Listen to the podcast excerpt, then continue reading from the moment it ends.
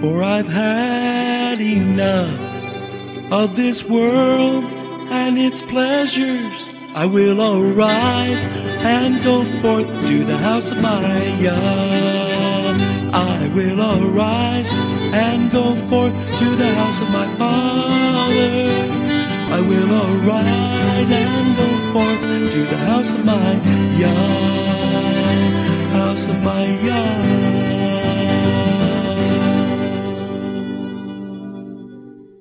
Shalom, and welcome to today's teaching on the Hebraic roots of Christianity, where we study first century Christianity and the faith that Jesus, whose Hebrew name is Yeshua, which means salvation, taught his disciples. And now, Hebraic roots teacher Eddie Chumney of Hebraic Heritage Ministries International. Shalom. I'm Eddie Chumney of Hebraic Heritage Ministries, and we welcome you to today's teaching on the subject the Blood Covenant. This is part six of the series. So, the final thing that we're going to see, in going back to Isaiah chapter 33, verse 22, is the one that saves us, the one who was our judge, the one who was our king, is also our lawgiver. So, we can furthermore see how Yeshua gave the Torah at Mount Sinai if we examine closely Hebrews chapter 12, verses 24 to 26, as it is written and to Yeshua, the mediator of the new covenant. So the subject here is Yeshua, and it goes on to say about him, see that you refuse not him that speaks. Well, the him that Hebrews chapter 12 verse 25 is referring to is Yeshua in the previous verse. So don't refuse him that speaks, for if they escape not who refused him that spoke on earth, then it goes on to say in Hebrews chapter 12 verse 26, whose voice then shook the earth. So these verses is telling us that Yeshua, who's the mediator of the new covenant, is the voice that shook the earth. So what is this referring to? It's referring to what happened at Mount Sinai, because in Exodus chapter 19 verse 18 it is written, And Mount Sinai was altogether on a smoke, because the Lord descended upon it in fire, and the smoke thereof ascended as the smoke of a furnace, and the whole mount quaked greatly. So from these things we can see that it was Yeshua that gave the Torah at Mount Sinai. Next, we're going to see that when Yeshua gave the Torah at Mount Sinai, he entered into a marriage with his bride, and that is the nation of Israel or the house of Jacob. We can see this from Jeremiah chapter 2 verse 2 as it is written. Go and cry in the ears of Jerusalem saying, Thus says the Lord, I remember you, the kindness of your youth, the love of your espousal so this word espousal is the Strong's number 3623 in the Strong's Hebrew Dictionary, and it's the Hebrew word kalula. And from this word kalula, we have the Hebrew word kala, which means a bride.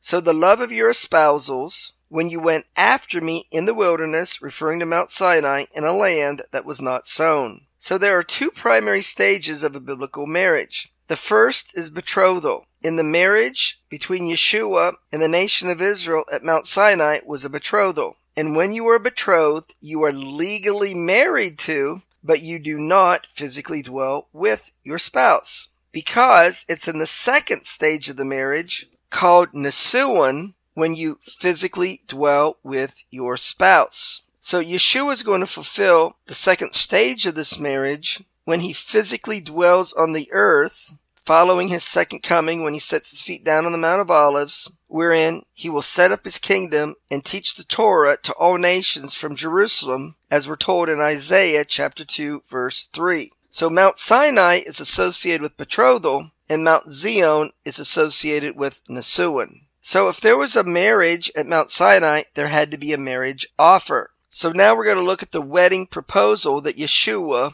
gave to the nation of Israel or the house of Jacob. In Exodus chapter 19 verse 3 it is written, And Moses went up unto God, and the Lord called upon him out of the mountain, saying, Thus you shall say to the house of Jacob, or the nation of Israel. So now in Exodus chapter 19 verse 5 is Yeshua's proposal to the nation of Israel. If you will obey my voice and keep my covenant, then you will be a peculiar treasure unto me above all people, for all the earth is mine. So did the house of Jacob or the nation of Israel agree to Yeshua's marriage proposal to her? The answer is yes. And we can see this in Exodus chapter 19 verse 8 as it is written. And all the people answered together and said, All that the Lord has spoken, we will do. And Moses returned the words of the people unto the Lord. So in a biblical marriage, the terms and the conditions of the marriage is written down and it is a part of the ketubah or the marriage agreement between the groom and the bride. So next we're going to see how Moses is going to play the role of being a witness to this marriage as well as being the escort of the bride to the huppah or the wedding canopy where the marriage vows will be exchanged between the two parties. And in this case, the exchanging of the wedding vows is going to take place at Mount Sinai. In Exodus chapter 19 verse 17 it is written, And Moses brought forth the people out of the camp to meet with God, and they stood at the nether part of the mount. So the word nether is the Strong's number 8482 in the Strong's Hebrew dictionary, and it's the Hebrew word takti. And the Hebrew word takti means the lower part or the base of the mountain. And so, in this wedding imagery, Mount Sinai is likened to a huppah, or the wedding canopy, that the groom and the bride stand under and exchange their wedding vows. So next we're going to see that the house of Jacob is going to agree to the terms and the conditions of the wedding. So in Exodus chapter 24 verse 3 it is written, and Moses came and told the people all the words of the Lord, and all the judgments, and all the people answered with one voice and said, All the words which the Lord has spoken, we will do. So the next principle that we're going to cover regarding understanding the background of events that took place at Mount Sinai is that the apostle Paul in 1 Corinthians chapter 10 verses 1 through 4, speaking primarily to non-Jewish believers in Yeshua as the Messiah, reminded them of the covenant relationship that they had with Yeshua, which included the covenant promises that Yeshua made with the forefathers. So from this, we're going to see through the understanding of covenant that all believers in Yeshua, whether they be Jewish or non-Jewish, are to see themselves through the eyes of covenant that Yeshua redeemed them from Egypt. And when we see that Yeshua redeemed us from Egypt, we also need to see that he brought us to Mount Sinai and he gave us his Torah. So in 1 Corinthians chapter 10 verses 1 through 4, Paul writes, Moreover, brethren, I would not that you be ignorant. So before he's going to make the point that he wants to make in these verses, he first wants to get their attention regarding what he's going to say by telling them he does not want them to be ignorant that all our fathers were under the cloud and that they all passed through the sea and that they were all immersed into Moses in the cloud and in the sea. So what is he speaking of here in these two verses? He's speaking of the children of Israel coming out of Egypt and being immersed and crossing over the Red Sea. And they did all eat the same spiritual meat, and they did all drink the same spiritual drink. For they drank of that spiritual rock that followed them, and that rock was Messiah. So I want you to notice that Paul, in emphasizing the point that he wanted to make, that he used the word all five times. In saying that all our fathers were under the cloud, they all passed through the sea and they were all immersed into Moses in the cloud and in the sea. And all did eat the same spiritual meat, they all did drink the same spiritual drink. So let's think about that logically for a moment. All of our fathers passed through the sea? Literally, that's not true. My father and grandfather did not literally come out of Egypt. And Paul's father and grandfather did not literally come out of Egypt. If that's the case, on what basis is he trying to make the point that all our fathers came out of Egypt? Well, it's through the perspective of covenant, as this is a Torah concept. And when Paul wrote those words to primarily non-Jewish believers in Yeshua in 1 Corinthians chapter 10 verses 1 through 4, he was making a reference to Deuteronomy chapter 29 verses 12 through 15. So in Deuteronomy chapter 29, verses 12 and 13, it is written, that you should enter into covenant with the Lord your God and into his oath which the Lord your God makes with you this day, that he may establish you today for a people unto himself, and that he may be unto you a God, as he has sworn unto you, and as he has sworn unto your fathers, to Abraham, to Isaac, and to Jacob.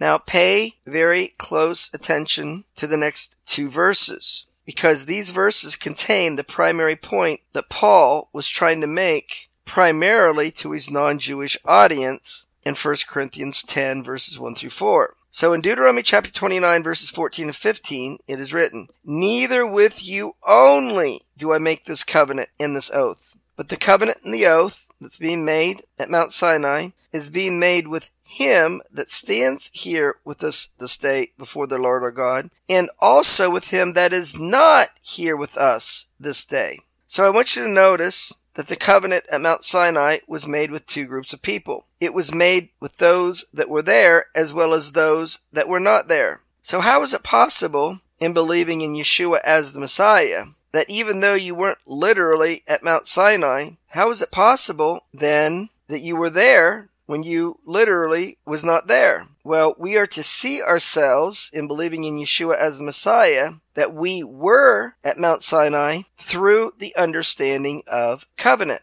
Now, one of the 613 commandments is in Exodus chapter 13 verse 8. And regarding the celebration of Passover, the following instruction is given. And you shall show your son in that day. Now, in that day is at a future time in future generations. So tell your son in future generations, saying, This is being done, that is the celebration of Passover, because of that which the Lord did unto me when I came forth out of Egypt. So it is through covenant is the way in which, in believing in Yeshua as the Messiah, that we are to see ourselves as if He brought us out of Egypt and brought us to Mount Sinai and gave us His Torah. So in Yeshua giving us his Torah at Mount Sinai, now we're going to begin to see how the Torah given at Mount Sinai was given through a blood covenant. So not only was the Torah at Mount Sinai given through a blood covenant, but the covenant that Yeshua made with Abraham is connected to and linked with the Torah that was given at Mount Sinai.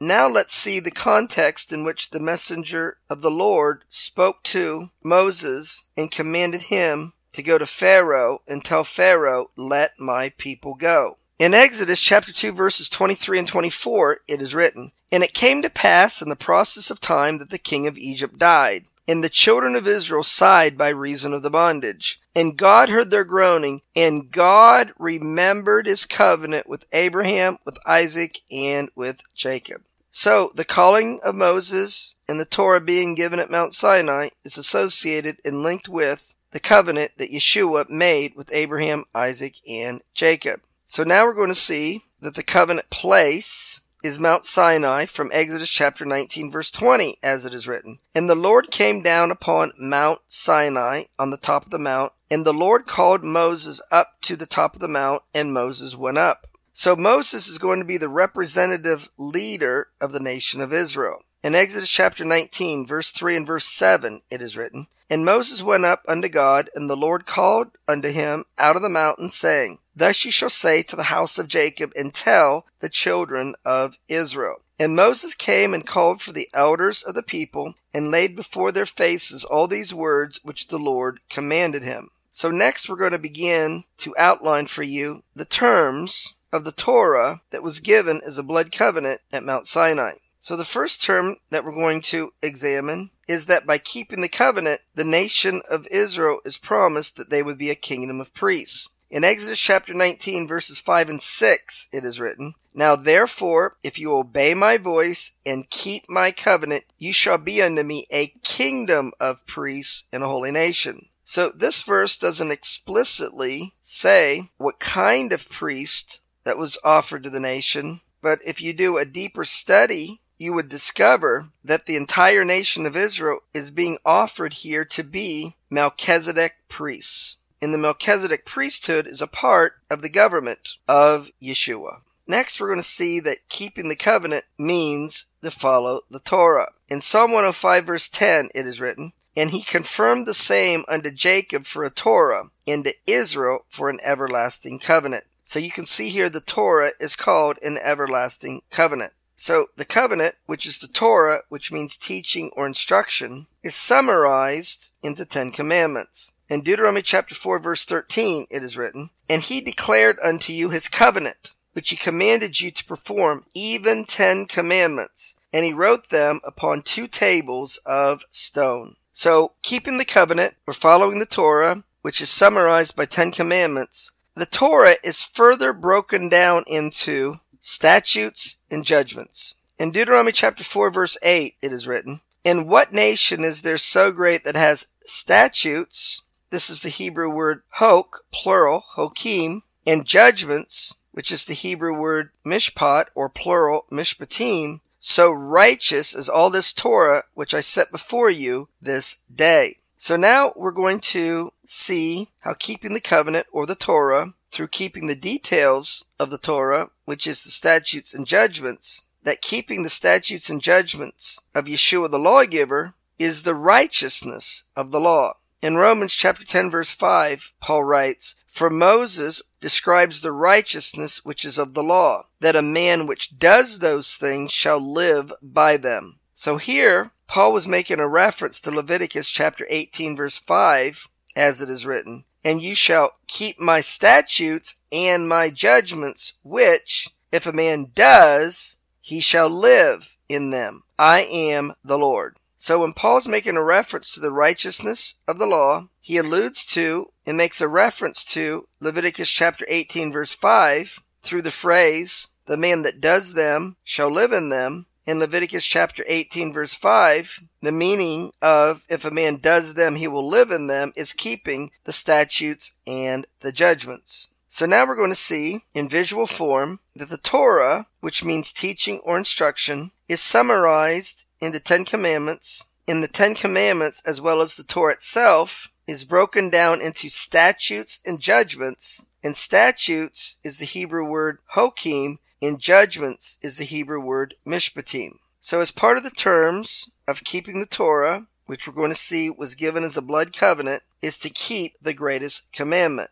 In Deuteronomy chapter 6, verses 4 and 5, it is written, Hear, O Israel, the Lord our God is one Lord, and you shall love the Lord your God with all your heart, with all your soul, and with all your might. And then in Deuteronomy chapter 10 verse 12 it is written, And now Israel, what does the Lord your God require of you? But to fear the Lord your God, to walk in his ways, to love him, to serve the Lord your God with all your heart and with all your soul. So now we're going to see what is the definition and how do you love the Lord your God with all your heart and with all your soul. And we're going to see from Deuteronomy chapter 11 verse 1, it is to keep his Torah as expressed in his statutes and judgments. So in Deuteronomy chapter 11 verse 1, it is written, Therefore you shall love the Lord your God and keep his charge, his statutes, hokim, and judgments, mishpatim, and his commandments always. We can further see how loving the God of Israel is associated with keeping his statutes and judgments, or Hokim and Mishpatim, from Deuteronomy chapter 30 verse 16, as it is written, And that I command you this day to love the Lord your God, to walk in his ways, to keep his commandments,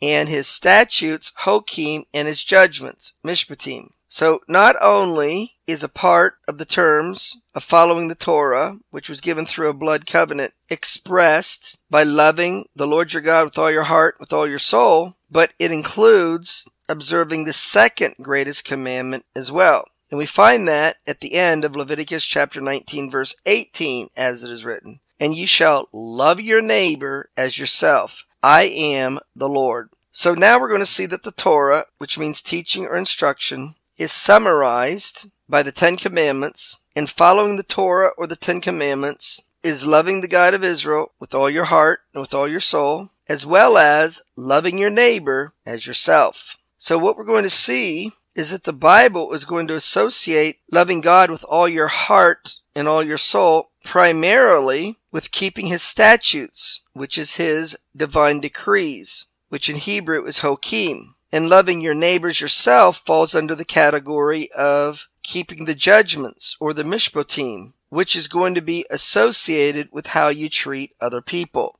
So statutes in Hebrew is hokim, and a statute is a decree from somebody in authority. And in our case, a biblical statute is a divine decree given by the one who gave the Torah at Mount Sinai or the lawgiver, which is Yeshua. So judgments, which is mishpatim in Hebrew, are the category of commandments which are associated with how we treat other people. So now we're going to see that keeping my covenant or following my Torah includes keeping the judgments or mishpatim, which is how we treat other people. We can see this from Exodus chapter 21 verse 1 as it is written. Now these are the judgments, the mishpatim, which you shall set before them. And we can see from Jeremiah chapter 7 verse 5 that judgments or mishpatim are commandments regarding how we treat other people. For it says, if you will thoroughly execute judgment between a man and his neighbor. So regarding the category of Torah commandments called judgments or mishpatim, which teaches us the proper way to treat other people, when it says in Exodus chapter 21 verse 1, Now these are the judgments which you shall set before them, the people heard the instructions regarding the judgments or the mishpatim and how you treat other people and agreed to them. And we can see this from Exodus chapter 24 verse 3 as it is written. And Moses came and told the people all the words of the Lord and all the judgments, the mishpatim. And all the people answered with one voice and said, All the words which the Lord has said, we will do. So once again, to summarize, the meaning of keeping the covenant, it means to follow the Torah, which is summarized by the Ten Commandments. And the commandments of the Torah are categorized into those commandments wherein by doing them we show our love to the God of Israel and our commitment to love him with all of our heart and all of our soul, which falls under the category of his divine decrees or statutes or hokim. And then the other category of commandments are commandments regarding how you treat other people or love your neighbors yourself, which are called judgments or mishpatim. So as part of the terms of the Torah that was given at Mount Sinai, is that the same Torah applies to both Jew and non-Jew. In Numbers chapter 15 verse 15 it is written, One ordinance shall be both for you of the congregation, that is the native born, and also for the stranger that sojourns with you. That is the one that is adopted or grafted in by faith to the family of the native born, that is the house of Jacob and that one ordinance is for you of the congregation, the native born, and also for the stranger that sojourns with you, that is to be in ordinance forever in your generations. As you are, so shall the stranger be before the Lord. Continuing in Numbers chapter 15 verse 16, one Torah in one manner shall be for you, the native born, and for the stranger, the one that's adopted or grafted in, that sojourns with you. So now we're going to give you some examples of what the Bible calls statutes or divine decrees from the lawgiver, that is Yeshua, which in Hebrew is called Hokim. And keeping the weekly Sabbath is a divine decree from the lawgiver, and in doing so, and by seeking to be obedient to him, you are expressing your love for him with all your heart and all your soul. So in Exodus chapter 20 verse 8 it is written, Remember the Sabbath. Well, that's going to conclude part 6 of the series on the subject the blood covenant.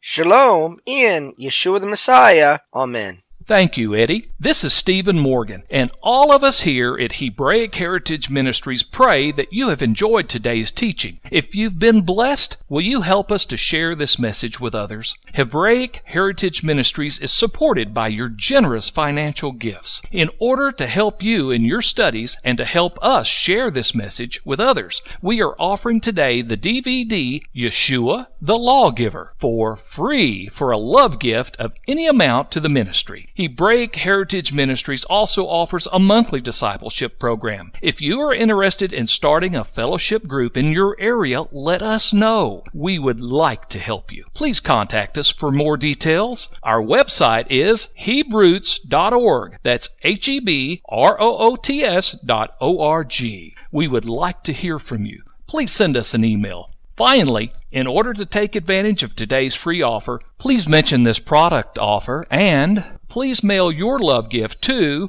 Hebraic Heritage Ministries, P.O. Box 81 Strasburg, that's S T R A S B U R G, Ohio, 44680. Until next time, may Yeshua richly bless you.